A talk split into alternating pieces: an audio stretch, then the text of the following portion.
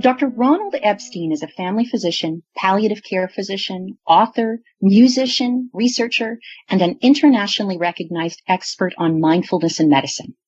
He's the subject of a humanities profile published in the Canadian Medical Association Journal. The article is written by Dr. Miriam Shuchman, who's both a psychiatrist and journalist. I'm Dr. Jillian Horton, a guest host today on the CMAJ podcast. I'm an internist in Winnipeg and former associate dean at the University of Manitoba. Today I have the pleasure of speaking with my friend, Dr. Ronald Epstein. I've reached him in Rochester, New York. Ron, welcome. Pleased to be here with you, Jillian. So, Ron, anyone who knows you knows that you are a very intriguing person. You have a degree in medicine, but you also have a degree in music. And at one point you considered becoming a monk.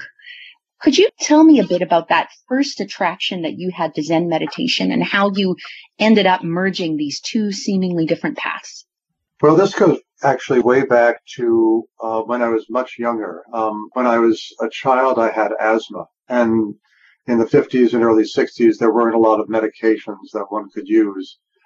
Um, and I discovered just, I can't quite figure out how I discovered this, that if I could lie very, very still and regulate my breathing so that I would breathe quite shallowly, almost to the point of feeling a little bit uh, hypoxic, that I could suppress the urge to cough and and I would feel a greater sense of calm and a less sense of a desperation of gasping for air.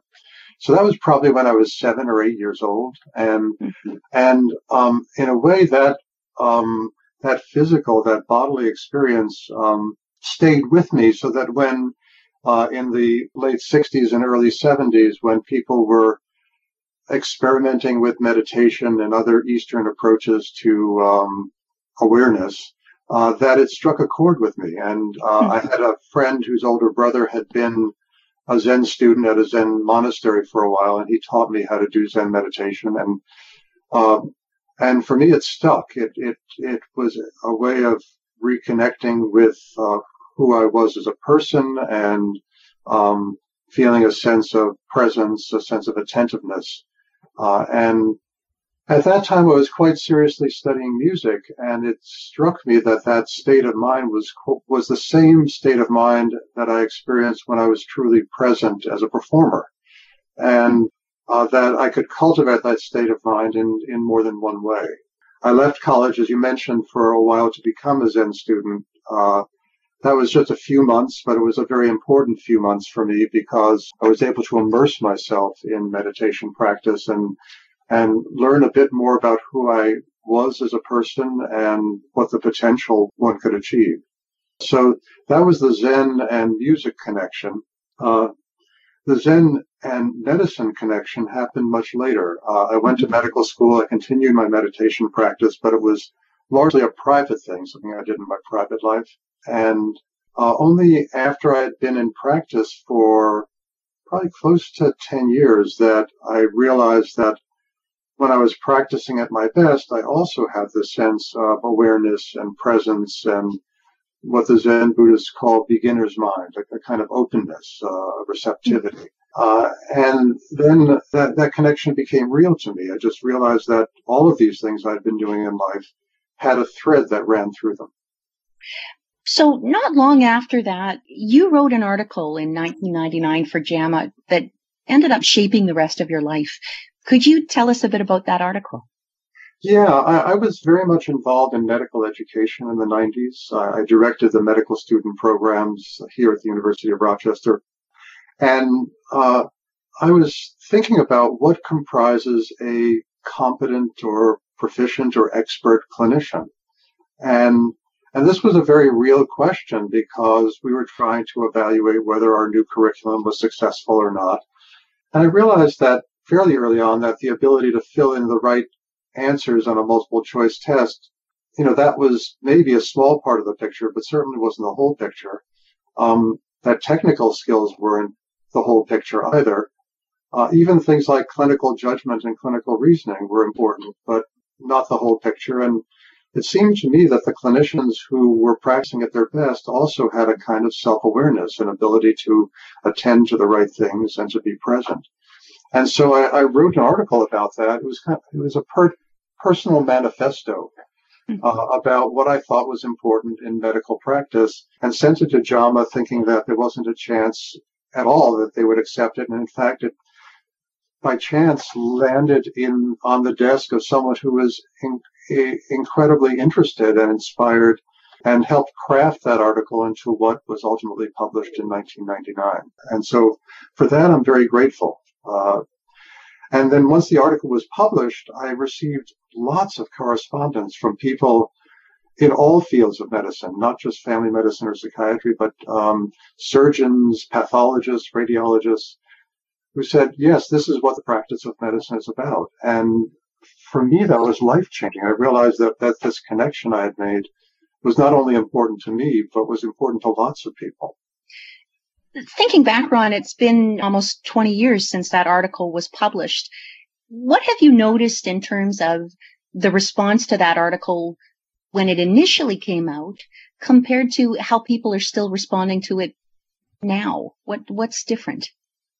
Well, what's different now is that everyone has some idea about what mindfulness is. It's been in mm-hmm. the media. It's, uh, you know, Time Magazine, the New York Times, uh, the Toronto Star. I mean, there have been articles uh, about mindfulness everywhere and including about mindfulness and healing and mindfulness in medicine. Um, to a lesser extent, mindfulness for clinicians, but even that has exploded. About three quarters of medical schools have some kind of mindfulness program available to medical students or residents. And 20 years ago, uh, people barely knew what the word was. So it's been a really major social change. Was that unimaginable to you 20 years ago that this could be everywhere in medical education, or is it more something that you could see coming? Oh boy. Uh, I'm not really good at predicting the future, so I don't know if any of us are, but um, yeah. Um, I could imagine it, but yeah. it was more in the realm of um, creative imagination as opposed mm. to thinking that the world would change quite in the way that it has. Yeah. You know, I have to say when I look at the timeline of how things unfolded, for me, it strikes me that it, the outcome was the best case scenario, you know, to, to do this work 20 years ago and now to see it have evolved into mainstream practice. It, I'm, I would imagine it must be incredibly gratifying. It's also, it's gratifying, not so much a personal level, but in a sense that, that there's now a community mm-hmm. uh, people, a worldwide community.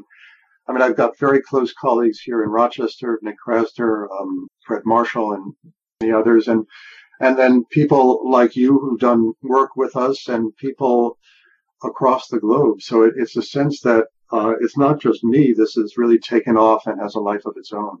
Mm-hmm. So, Ron, what aspects of meditation do you bring to medicine that help you be the kind of doctor that you would want caring for you? I distill this down to a few qualities. Um, the first is is intention. That is having a clear sense of what your goals, your values, what's important to you in life. So for me as a clinician, uh, I'll just talk about me as personally at this phase in my life. Something that's really important is not to live a disconnected life, to feel a life that's that's connected, that is whole. Uh, I know a lot of doctors, and I used to uh, leave large parts of themselves in the parking lot when they come to work. Mm. Uh, maybe it's their sense of humor, or their sense of caring, or uh, or what, whatever it is. And I think that even though the work environment is quite different than the home environment, we can bring more of ourselves to work. The second part is, is what you attend to, what you choose to consider important. In medicine, we tend to be trained that objective information is more important than subjective information. Mm-hmm. So what you see on a scan or a blood test takes precedence over what patients say about how they feel. And mm-hmm. especially in the emotional realm, doctors tend to pay attention to physical things as opposed to emotional things. So so, and all these are choices, of course. You can make a choice about where to place your attention. And, and mindfulness practice helps train you to be aware of how you're paying attention to things and how you can change that. The next part is curiosity. And you know, I've been in practice, in the same practice for 34 years and have had some of the same patients for that time. And maintaining an attitude of newness, of curiosity that something new could happen in this visit that hasn't happened in the past, maintaining this sense of wonder and interest. Um, and I'd like my doctor to be curious about my life experience and attend to the right things and have a sense of integrity and wholeness. Um, the next piece is, I think I mentioned before, beginner's mind, the ability to um, see familiar things with new eyes, the ability to hold these contradictions that all humans contain in a way that you don't feel that you need to resolve them. You can understand the ambiguities and and the uh, ambivalence that people experience when they get ill. Uh, and then the final piece is, is, presence, and that in, in a way that's the most important. That um, and you know when musicians are present, right? You know mm-hmm. when they're not. You know because if they're not present, you're not present. You're not enjoying the performance. It feels like they're just kind of going through the motions. And we all, you know, at, have times when we feel like we're going through the motions, and that's not satisfying to anybody. So this ability to cultivate a sense of presence is, is really key.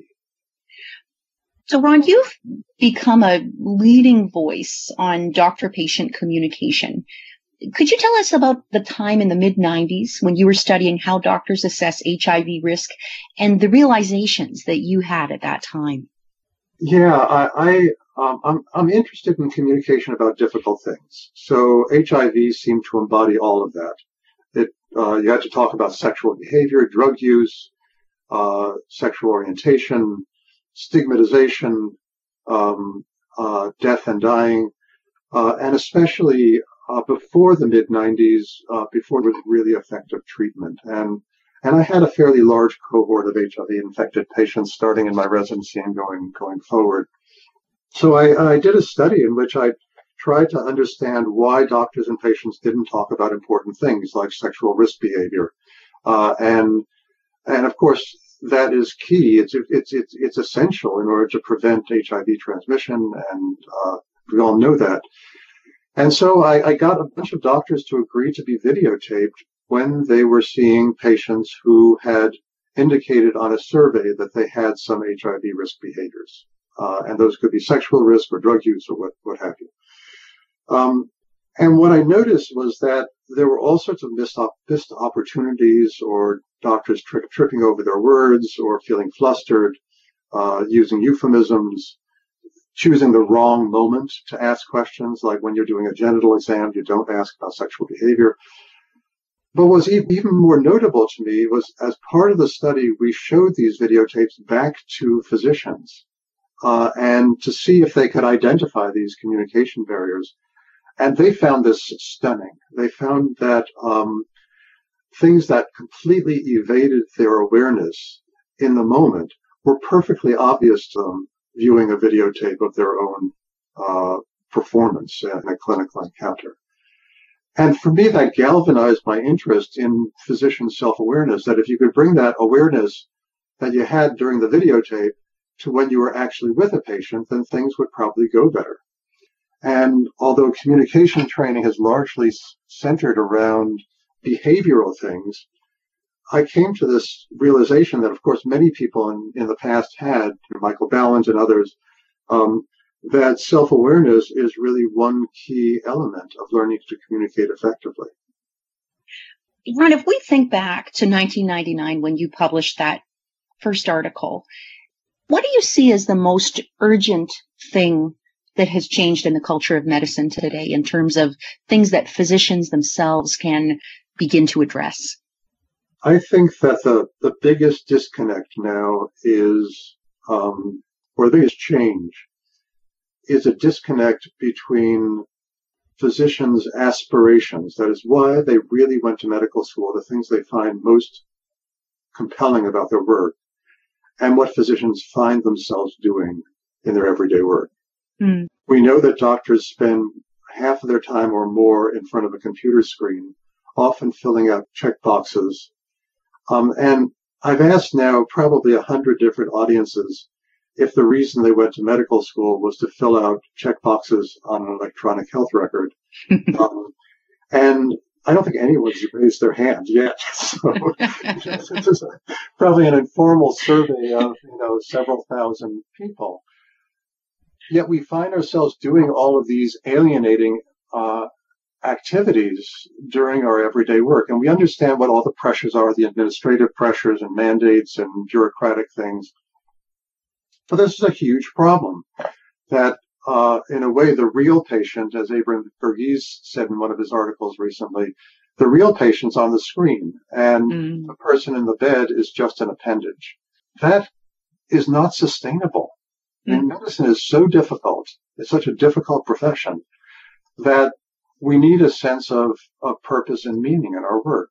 And if your purpose and meaning is finding the right billing category for a patient, I don't know if that's the same problem in Canada as it is in the US, um, but that is, you know, that kind of sucks the life out of, you know, your work. You begin thinking about patients as work units as opposed to people. Mm-hmm. And so that sense, and that I think underlies a lot of the burnout that physicians are experiencing now you know, doctors have always worked hard, but now the work just lacks a certain amount of meaning. I think at the root, that's probably the, I mean, yes, there are productivity pressures, there are, you know, various other things, but um, I think this is an important concern. Ron, one thing I've noticed, and I know you have experienced as well, sometimes physicians are struggling so deeply with those system issues as you just described the the electronic medical record and the um, the structural and organizational problems that they face.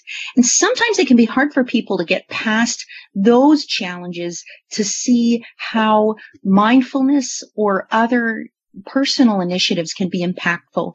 Could you talk for a moment about how anyone who's recognizes themselves in that description might find a mindful practice program helpful?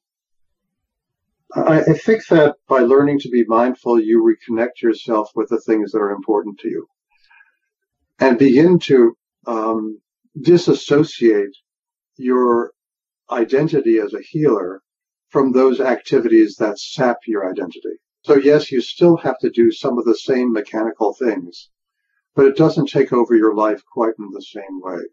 Mm-hmm. And under under the best of circumstances, it energizes you to think about, well, how can I change that? How can I be part of a process of change for the positive? So uh, we've found in you know people who've completed some of our trainings and workshops that they go back to the workplace with a fresh perspective about what's really most important, where they're going to place their, their the majority of their attention, and to try to find a way to be more present with colleagues and patients. I'll just say one one thing that I learned, uh, or one one action, for example, that I that I undertook when I realized that uh, that this was eroding in my sense of purpose was to declare that to myself that the first two minutes of every visit with every patient would be a computer-free zone. Mm. Now, two minutes may not sound like a real lot, but most patients can get can say what they're most concerned about within a, a minute and a half or so. But also, I realized that at the beginning of every encounter with a patient, I'm giving myself a gift and I'm giving the patient a gift. Mm. I was afraid that that was going to, you know, lead to patients talking endlessly or not finishing their notes until midnight. But the, exactly the opposite has happened. I, patient and I end up getting to what's the heart of the matter more quickly uh, and we both leave the visit feeling more satisfied. I should take a step back. This was precipitated by a patient who I'd known for a couple of decades and taken care of her, who said to me in, in a visit, um, you know, I really have enjoyed being a patient of yours, but I just don't feel that you're as present now that you this new electronic medical record is there. That just mm-hmm. struck me right in the heart. It just wow. was like saying, uh, it was this sense of having failed my patients and fa- having failed myself. Uh, and I just tried to think, tried to come up with simple things that could try to um, change that. And and this was one. There are other things that I, I, I undertook, but this was one. And I think that everyone can do that. Quite doable. Mm-hmm. You've written a book about mindfulness in medical practice called Attending. And as you know, many uh, other physicians worldwide have been deeply affected by this book and have also continued to spread your message. Why do you think this message is resonating so deeply right now for doctors today? People go into medicine who generally are hard workers who have a vision of helping humanity. And a lot of people feel that they've lost their way or that they've found their way but feel alone uh, and don't have the support that they need and the acknowledgement. In the book, I chose to, this is the first book I wrote for a more general audience. And in academic articles, you write about theories and principles and occasionally use a patient experience as an example or an experience of a physician as an example. But um, in this book, I decided to turn that completely around and start with stories and and real compelling stories as part of my um, life as a clinician and a teacher and a researcher, and draw out from those stories uh, principles of how to approach difficult circumstances in medicine more mindfully. And I think it's the use of stories that has captivated people who tend not to read and resonate with the kind of writing that you often find in medical journals. I guess this is a plug for medical journals having a better balance between uh, the experience of populations as captured in statistics on the one hand, and the experience of living, breathing human beings with all of their messiness and ambiguity. Um, I'm thinking of a quote. There's a story called uh, "A Country Doctor" by by by Kafka, a rather odd story, but there's one line in there that that just always sticks with me, which is um, to write prescriptions is easy, to come to an understanding with other people is difficult. Mm. I think eventually all of us find that the difficult parts of medicine have to do with relating with other people. And, and so I think in the book, I've tried to bring that to life and mm-hmm. uh, with some unvarnished and somewhat raw accounts of things that don't always go well in medical practice. Ron, as you know, I've had the chance to come down several times now uh, to work with you and uh, Mick and Fred at Chapin Mill. And I, I, wonder if you could speak for a moment about what it's meant to you in your career to see groups of physicians coming together now from all over the world to come and sit with you and learn mindful practice. I feel in these workshops, um, I judge my our success, our collective success, by the degree to which we create a learning community in which everyone is learning from one another and also learning from themselves. So as a teacher, I see my role as, as being a facilitator, a guide, opening doors.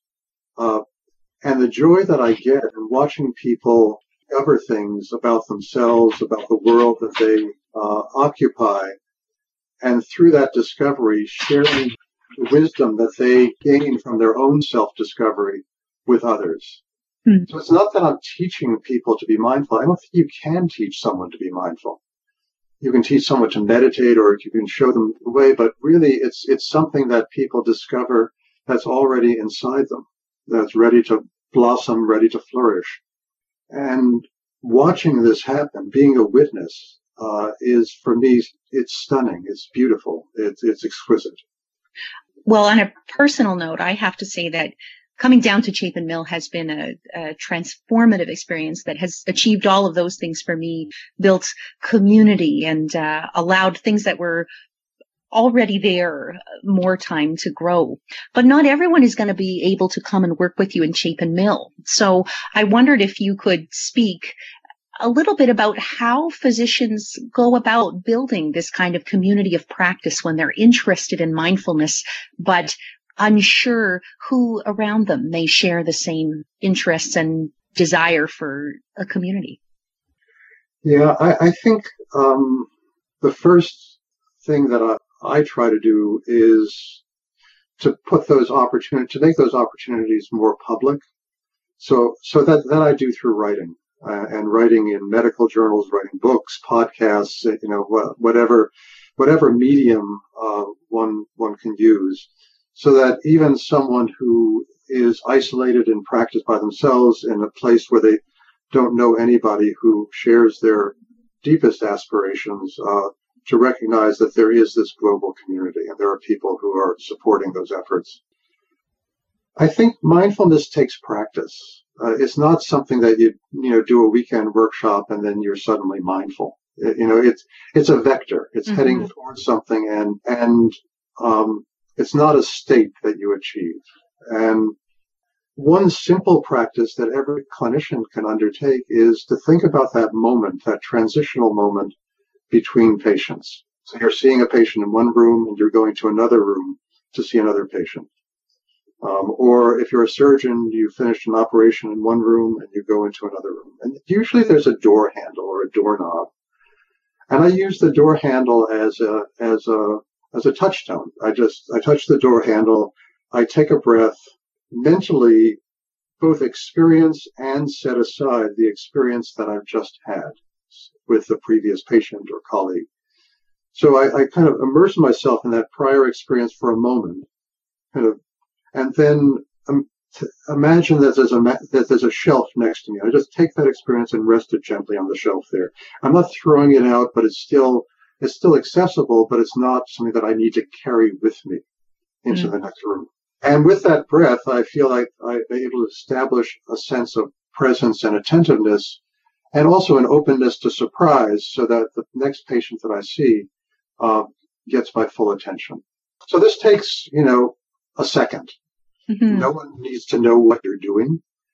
But if you're a doctor and you see, let's say, um, you know, let's say you see 100 patients in a week, uh, and and you do this with every patient, then you practice this mindfulness technique a 100 times in a week. And if you work for 40 weeks a year, let's say, then you've done it 4,000 times. And uh, if you do it for five years, then that's 20,000 times and anything that you do 20,000 times, you begin to get good at. Hmm. And, and then it begins to be a skill that you can do when you go home or you're in other mm. social interactions. It's something that, that you can learn to bring to your life in other places that it might be useful. And there are a whole bunch of other exercises that one can do during the workday uh, that we emphasize in our training uh, as much as learning meditation. You know, meditation's great. I've done this for, you know, 45 years. Um, it's been very useful for me. But if all you learn is how to sit quietly on a cushion and watch your breath, and you can't bring that into your everyday life, I, I don't feel feel that at least for someone who lives in the world and not as a monk, I, I feel I don't feel that you've really achieved the goals of being mindful. Ron, could you tell us where anyone listening to this podcast can go to find out more about your work? Probably the easiest entree uh, is my website, which is just my name, ronaldepstein.com. Uh, and that will have links to readings and workshops and various other resources. The website for our mindful practice programs uh, is uh, mindfulpractice.urmc.edu. Uh, so that's that will give you a more direct link to specific programs. So, Ron, I've been writing a column for CMAJ blogs where our students across Canada write into me as a former associate dean about the things that are causing them stress and distress and the challenges that they are facing as medical students. And we know, you and I both know as medical educators, that our students are really struggling with retaining and finding their humanity in medicine for all the reasons that we've been discussing. So if you could give one practical takeaway message to medical students, residents, and early career physicians, or just colleagues looking to be more intentional and present and human with their patients, what would you say to them? I um,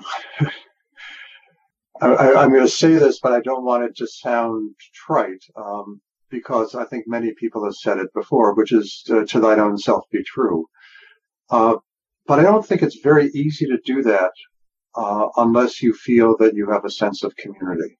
I mean, there are extraordinary people in the world who've been able to do that. You know, uh, Nelson Mandela. You know, people of that stature who have an an extraordinary ability to maintain a sense of self and purpose and truth uh, throughout their lives. But I think most of us are a bit more fragile than that.